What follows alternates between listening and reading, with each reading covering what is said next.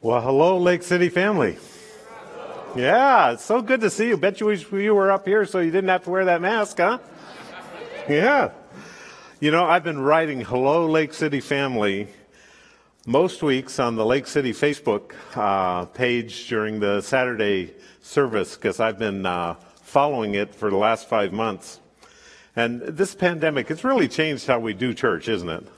You know, but uh, most of our churches in Florida haven't opened up yet. So, so uh, this is actually the first time I've stepped in a church in five months.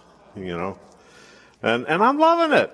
You know, we're we're reopening down at our local church on uh, September 6th, but uh, until then, still getting ready for it, getting everything ready to be CDC compliant and everything. But in the meantime, I've been enjoying you know these four or five months of uh, watching Lake City. Usually I watch the Saturday night uh, service because Sunday morning is the live stream from our church in Orlando. And uh, so I've been double dipping. It's the best twofer I've gotten for a long time.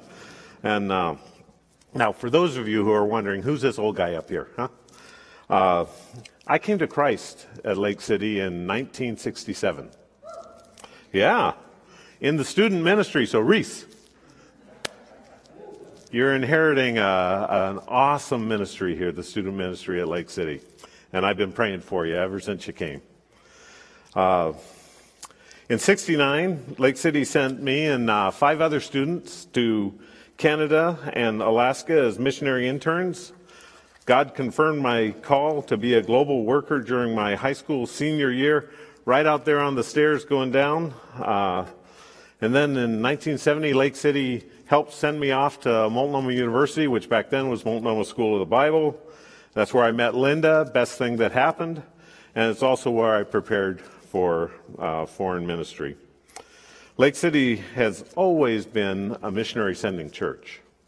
And uh, by the time I got to Multnomah, I knew a, a, lot of missions because there'd just been a steady stream of missionaries who would come through Lake City. Uh, you know, just like Andy and Nikki Gray were here last last weekend. I minored in Greek and Hebrew uh, at Multnomah, and in my second Greek class, there was one woman. And, and I said to her, her name was Cindy, I said, Cindy, why are you taking Greek? And she told me that she was preparing to join Wycliffe Bible translators. And I looked at her and said, What's a Wycliffe?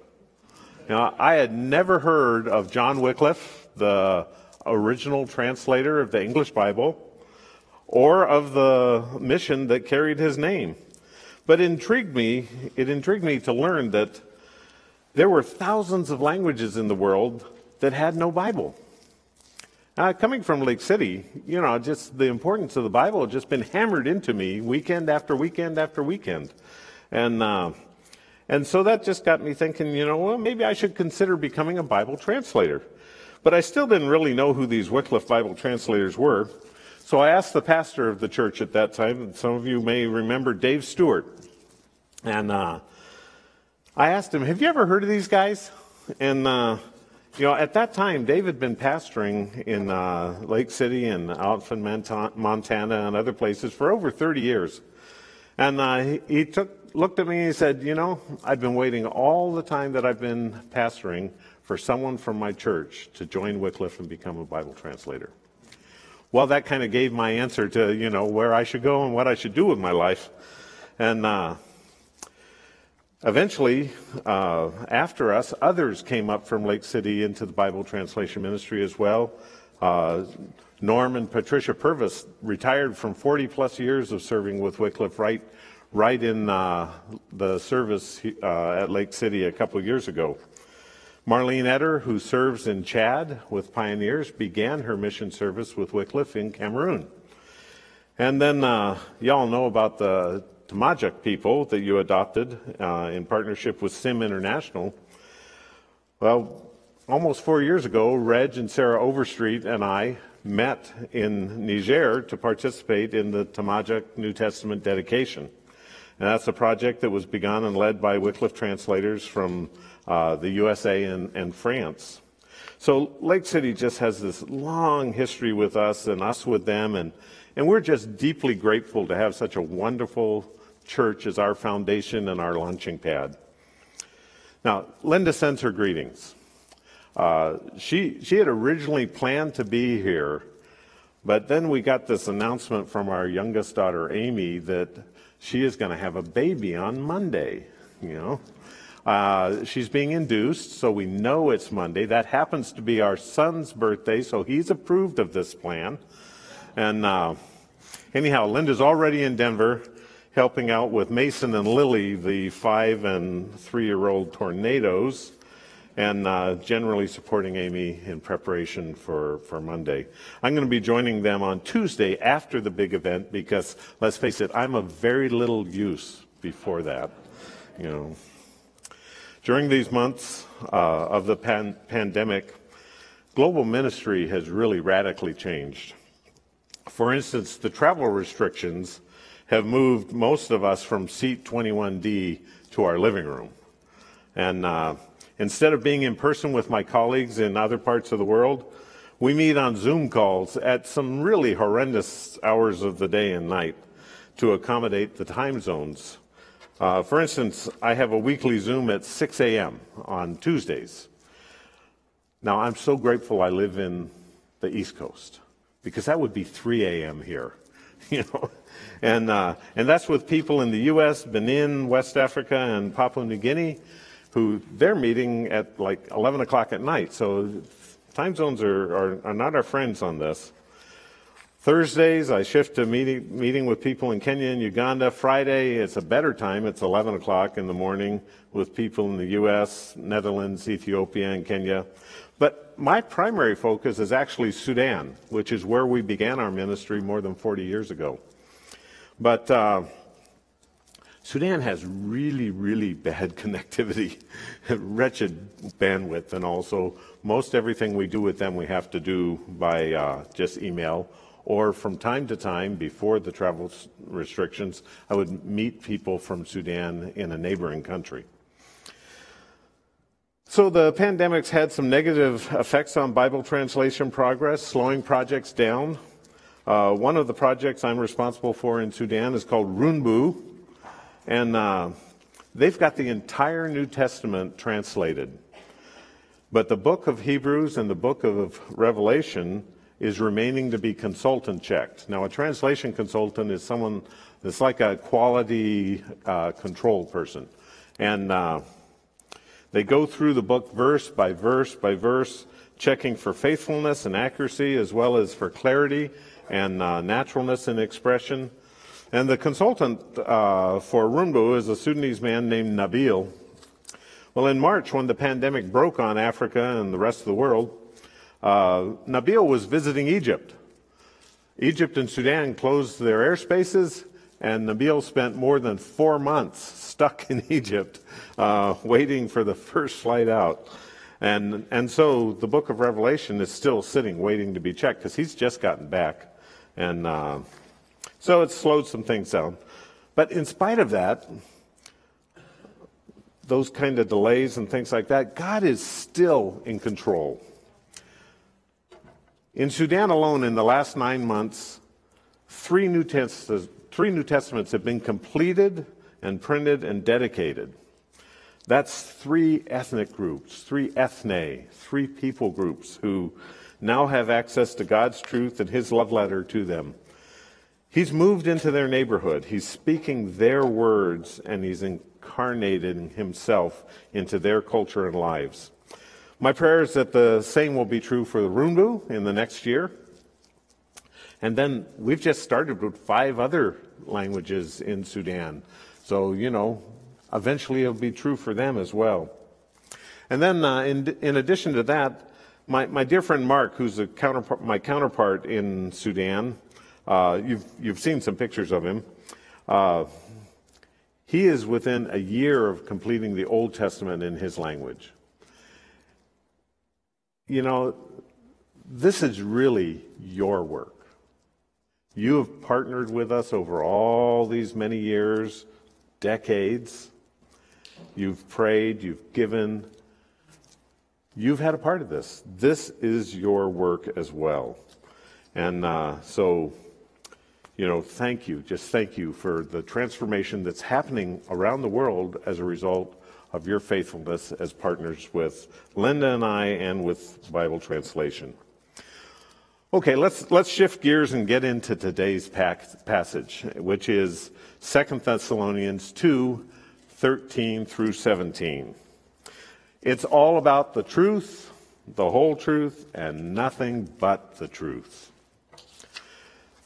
This is going to break down into three parts, and we're going to go through all of it. The first part will be believe the truth, that's verses 13 and 14.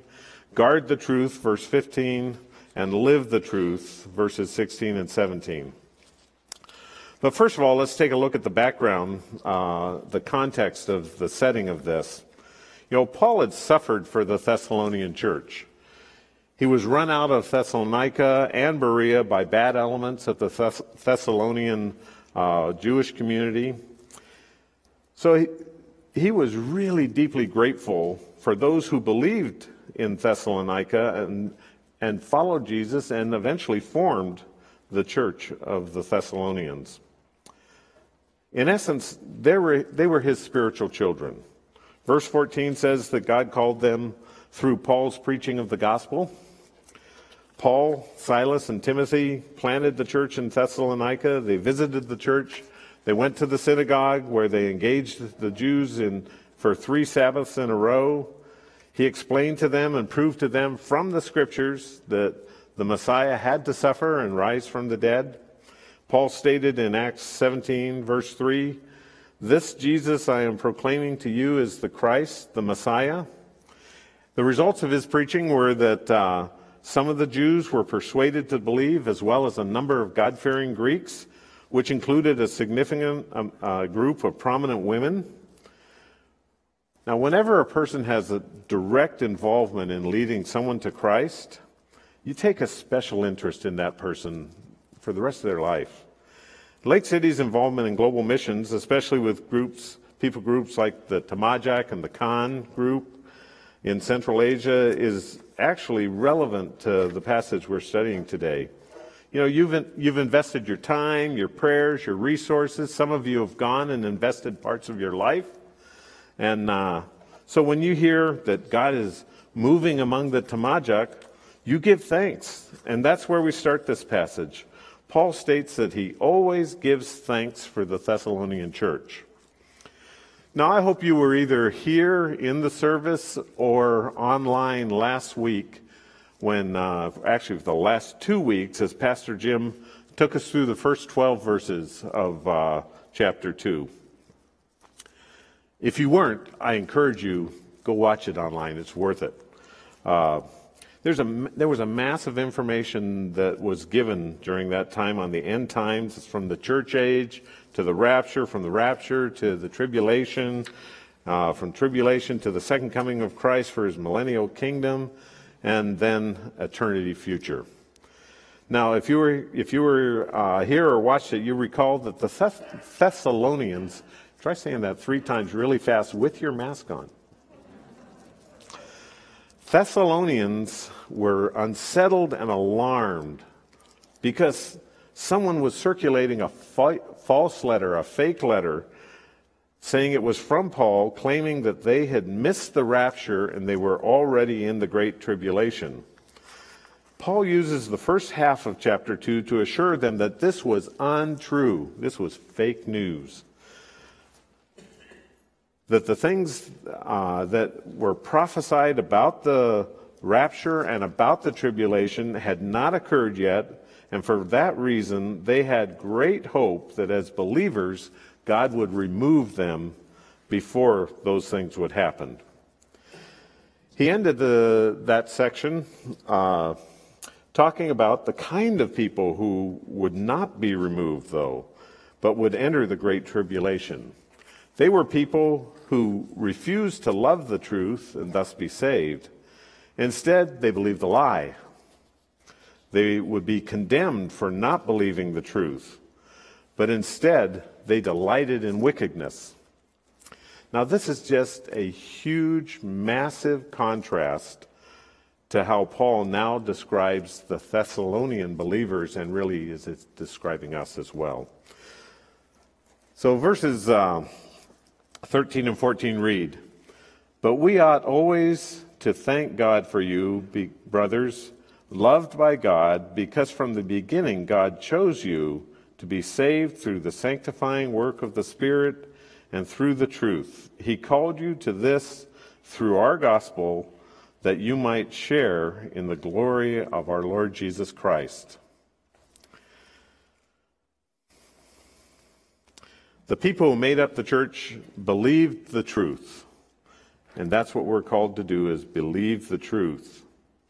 And if you believe the truth, there's five things that are true about you, and we're going to go through those five things uh, briefly through each one. The first one is you are loved by God. We are loved by God. Now, that's pretty much true of all humanity, though. Uh, according to YouVersion, the scripture app that many of you may have on your phones, uh, the most popular, popularly downloaded verse in the whole of the Bible is guess. John 3:16. You're right. For God so loved the world that he gave his one and only son that whoever believes in him shall not perish but have eternal life. That's been downloaded hundreds of millions of times. That's that's like a lot, you know. And uh, and God is the very essence of love. You know, you cannot escape God's love, but you can reject it. Now, as children of God, we believe and we know that we are loved by God. The second thing is that we, we are chosen to be saved from the beginning by God. So God loves everyone, but we also know that not everyone responds to that love positively. From the beginning in eternity past, God has chosen those who will respond to his love. That's, referring, that's referred to as the doctrine of election. God chose us even before we were. You know, eternity past, from the beginning, we were chosen. That's a really a mysterious thing. Because somehow God managed also to interweave into our lives our personal responsibility to believe and accept Jesus. He also expects us to do our part in sharing Jesus with our family, our friends, and others. Um, the doctrine of election isn't a get out of jail free card for not sharing the gospel with others. In fact, it's the basis of global missions. God has chosen his own, but he expects us to be his instruments in letting them know so they can respond and believe the truth about him and believe in him. The next uh, one, the third one, is we're set apart by the work of the Spirit and the belief in the truth. The text uses the word sanctifying, which just means to set something apart for something else. The common use of this is, is the sanctifying work of the Spirit does in our lives to make us more like Jesus. It's kind of the process we go through in life, becoming more and more like Him. However, in this passage, this is setting us apart to believe in the truth. The Holy Spirit was at work setting apart the Thessalonians for belief in the truth that Jesus is the Messiah, just as he has been in, and perhaps is even right now at work with someone who's either here in the room or online to believe that God loves them The fourth one is that they're called through our gospel.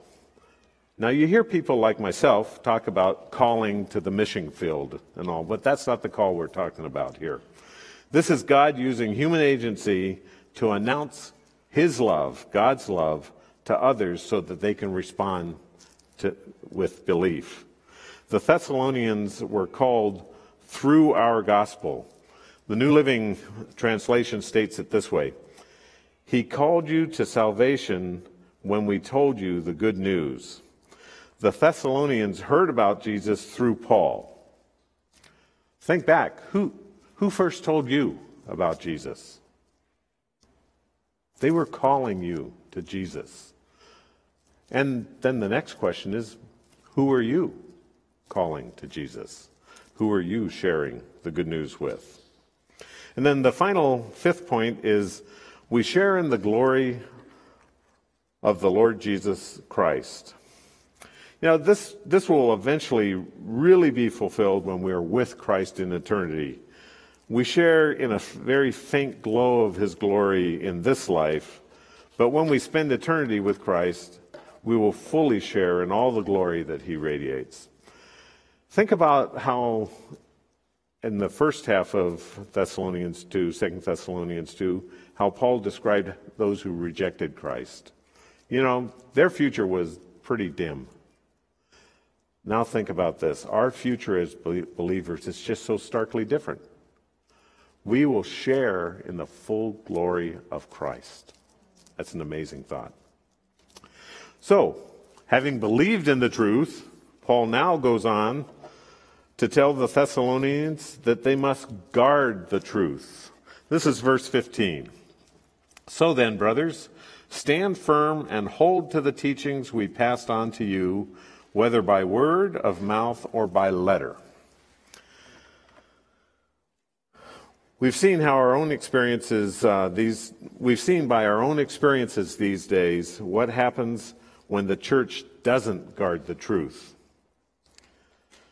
Things that God clearly spoke of have become up for debate, and many are not guarding the truth. Now, the Bible is not confused about things like gender and marriage and abortion and so forth.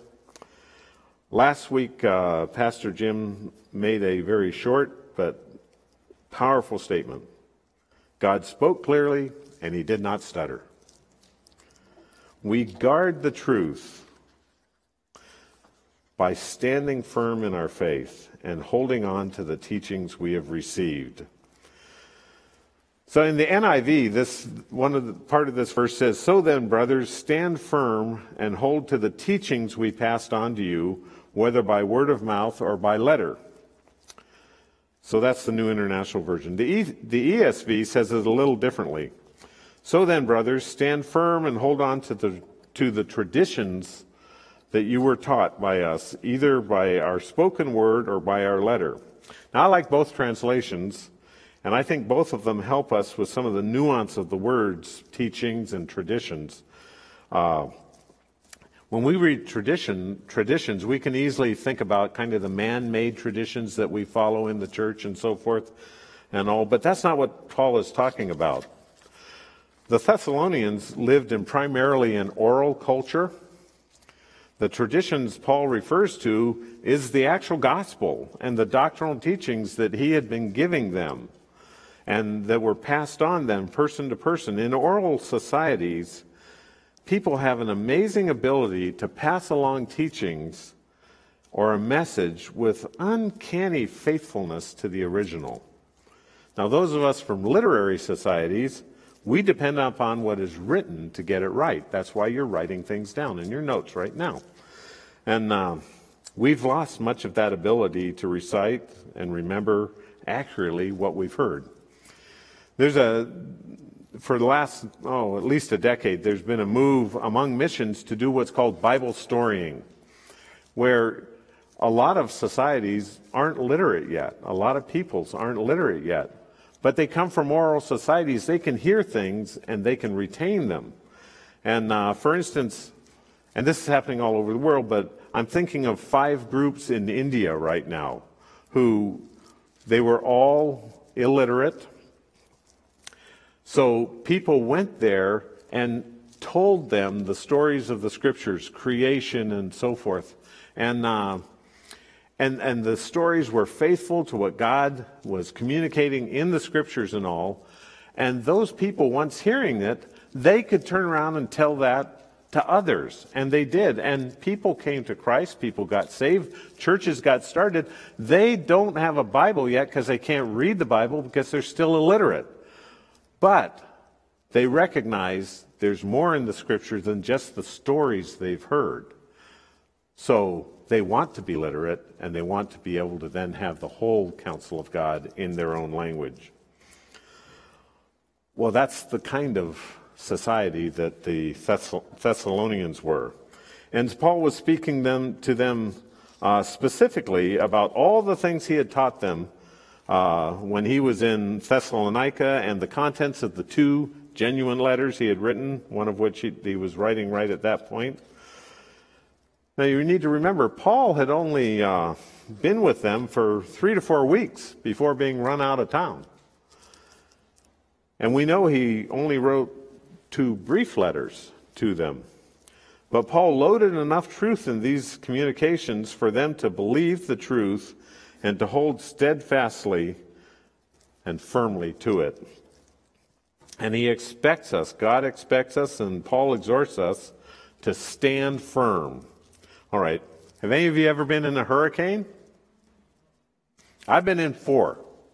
You know,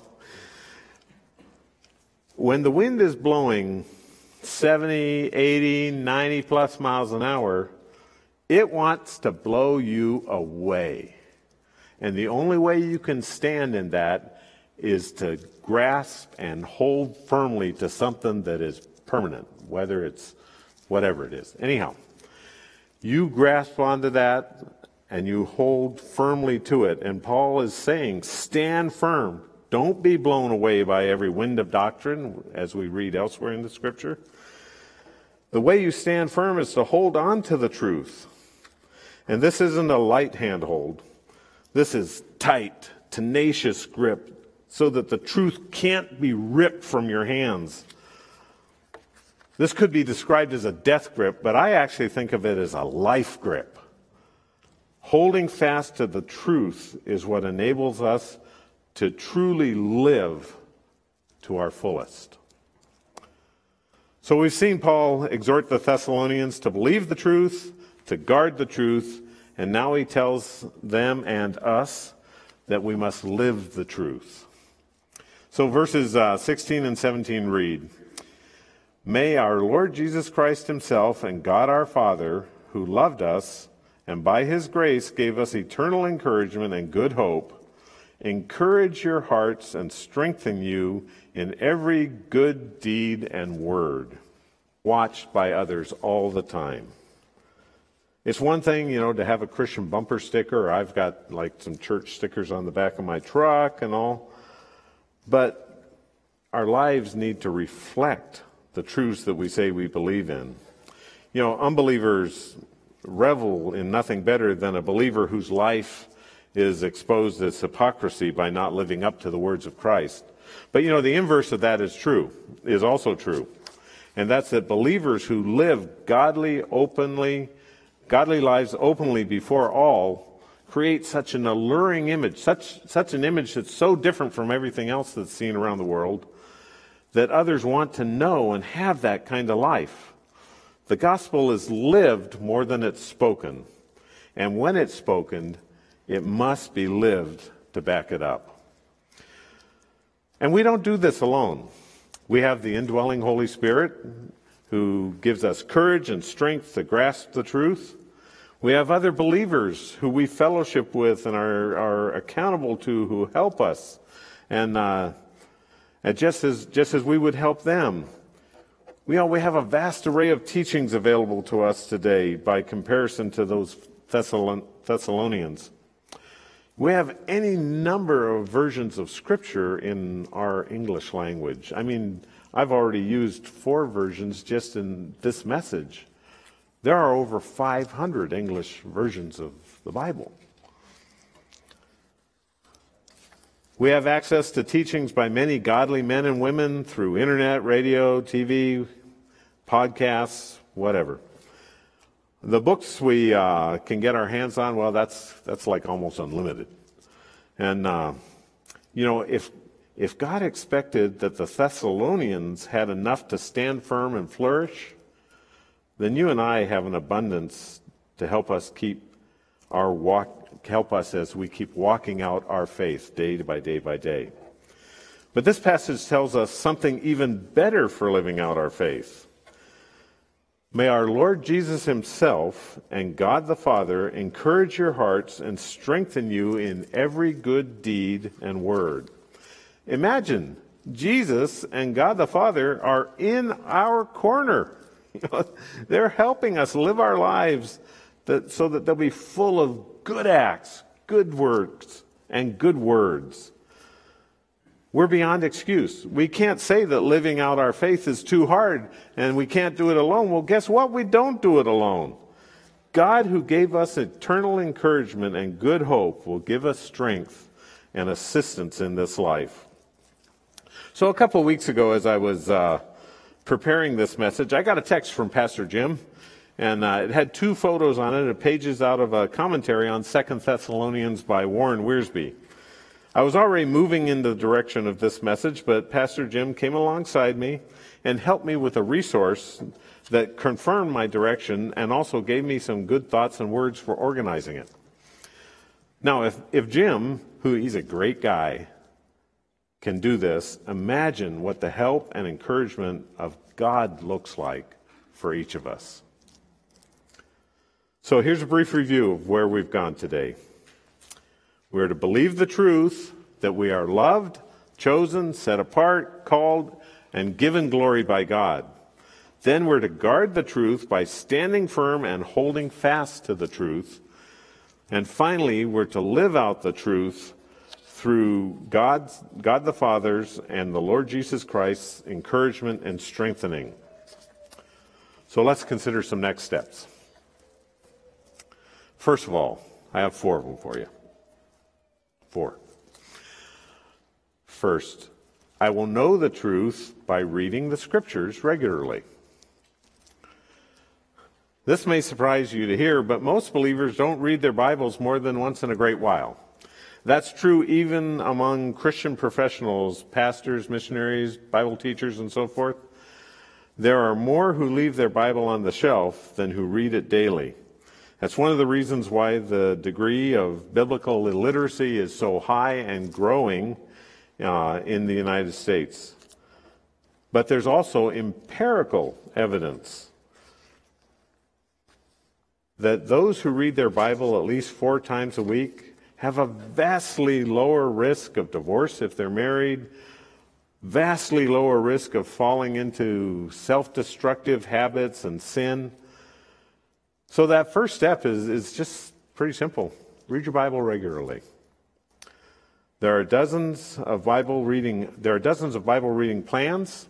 A lot of uh, there are dozens right on YouVersion, and it's all free. Just download the app, choose the plan, and start reading. Uh, second next step, number two, I will hold fast to the truth by memorizing Scripture. You know, this is such a simple thing, and yet very few of us do it. It only takes a few moments a day to memorize God's Word, but most of us don't spend those few moments. David wrote, your word have I hid in my heart that I might not sin against you. Now, if knowing God's word in his heart was good for David, a man who God said is a man after God's own heart, I suspect it's good for us too. There are some really excellent online scripture memorization programs out there that you can find and use. A former youth pastor from Lake City Church itself uh, developed one called Memlok, M E M L O K. And you can download the Memlok app. It's free. M E M L O K. M E M L O K. Memlok. Uh, you can get it from the App Store. It's free, and it'll ma- actually make memorizing Scripture easier and fun. Those of you who knew that former youth pastor know why it's fun. Uh, third, I will live the truth by having close relationships with those who will hold me accountable for my words and my actions. You know, many people don't have even one or two really super close friends with whom they can just share whatever's on their heart their victories, their failures, whatever it is. But we all need someone like that. David had Jonathan. Paul had his son in the faith, Timothy. So who's your person that's closer than a brother and who help you will help you live the truth? And if you don't have that person, start looking around and figuring out who can I get that kind of a relationship with. Finally, Fourth, I will believe the truth by accepting Jesus as my Lord and Savior.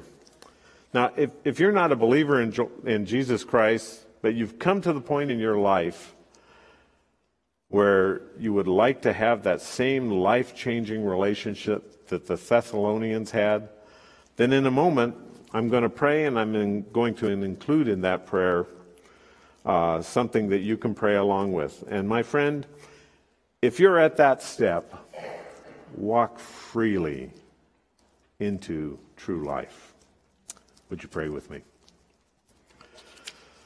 Father, thank you that as your children, believers in the truth, that you've loved and chosen and set us apart for your glory, help us, Lord, to stand firm in our faith, to know that we what we believe and why we believe it, and to hold fast to the scriptures and to be faithful to the teachings that you have preserved for us.